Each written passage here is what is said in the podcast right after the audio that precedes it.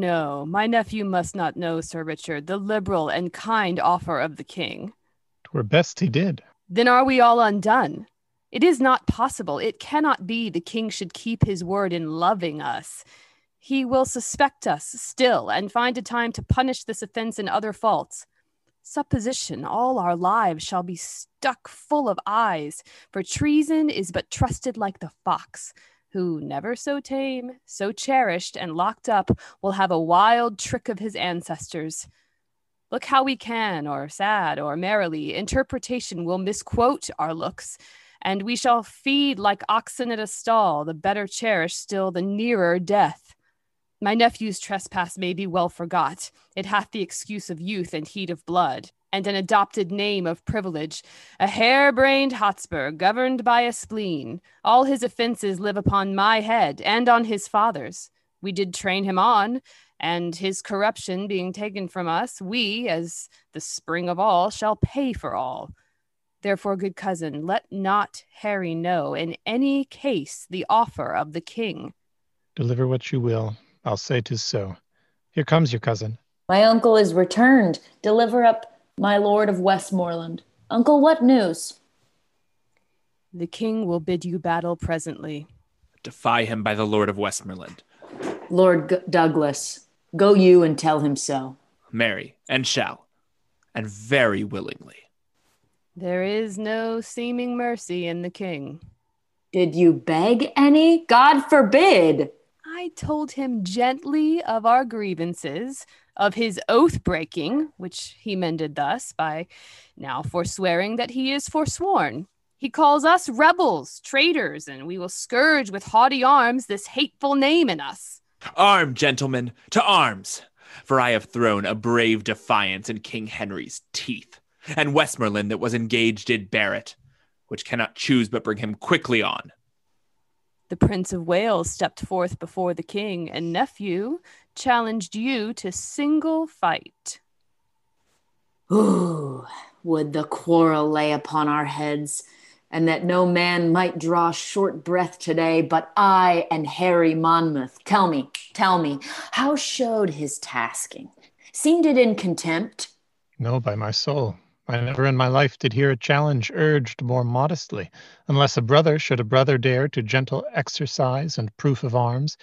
He gave you all the duties of a man, trimmed up your praises with a princely tongue, spoke your deservings like a chronicle, making you ever better than his praise by still dispraising praise valued with you. And which became him like a prince indeed, he made a blushing sidle of himself, and chid his truant youth with such a grace, as if he mastered there a double spirit of teaching and of learning instantly. There did he pause. But let me tell the world, if he outlive the envy of this day, England did never owe so sweet a hope, so much misconstrued in his wantonness. Cousin, I think thou art enamored on his follies. Never did I hear of any prince so wild a liberty but be he as he will. Yet once ere night I will embrace him with a soldier's arm, that he shall shrink under my courtesy. Arm, arm with speed, and fellows, soldiers, friends, better consider what you have to do than I, that have not well the gift of tongue, can lift your blood up with persuasion. My, lo- my lord, here are letters for you. I cannot read them now. Oh, gentlemen, the time of life is short. To spend that shortness basely were too long if life did ride upon a dial's point, still ending at the arrival of an hour. And if we live, we live to tread on kings. If die, brave death when princes die with us. Now for our consciences. The arms are fair when the intent of bearing them is just. My lord, prepare. The king comes on apace. I thank him that cuts me from my tale, for I profess not talking, only this. Let each man do his best. And here draw I a sword whose temper I intend to stain with the best blood that I can meet withal in the adventure of this perilous day. Now, Esperance, Percy, and set on. Sound all the lofty instruments of war, and by that music let us all embrace. For heaven to earth, some of us never shall a second time do such a courtesy.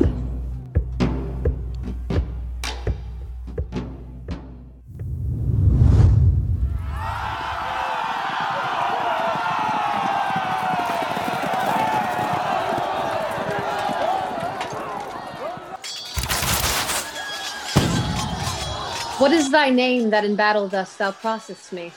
What honor dost thou seek upon my head? Know then, my name is Douglas, and I do haunt thee in the battle thus, because some tell me that thou art a king. Thy tell be true. The Lord of Stafford dear today hath bought thy likeness. For instead of thee, King Harry, this sword hath ended him. So shall it be, unless thou yield thee as my prisoner. I was not born a yielder, thou proud Scot, and thou shalt find a king that will revenge Lord Stafford's death. Oh, Douglas. Hadst thou fought at Holmedon thus, I never had triumphed upon a Scot. All's done. All's won. Here, breathless lies the king. Where? Here, This, Douglas? No, I know this face full well.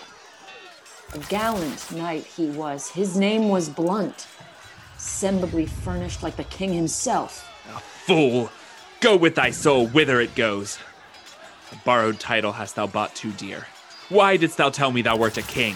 The king hath many marching in his coats. Now by my sword I will kill all his coats. I'll murder all his wardrobe, piece by piece, until I meet the king. Up and away! Our soldiers stand full fairly for the day.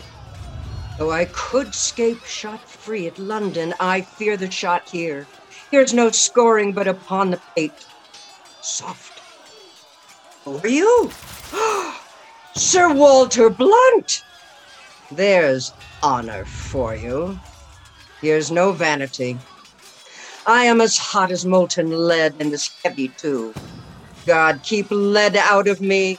I need no more weight than mine own bowels. I have led my ragamuffins where they are peppered.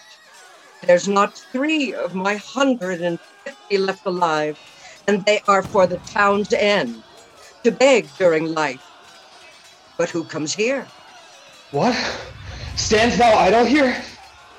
Lend me thy sword. Many a nobleman lies stark and stiff under the hooves of vaunting enemies whose deaths are yet unrevenged. I prithee, lend me thy sword. Oh, Hal, I prithee, give me leave to breathe a while.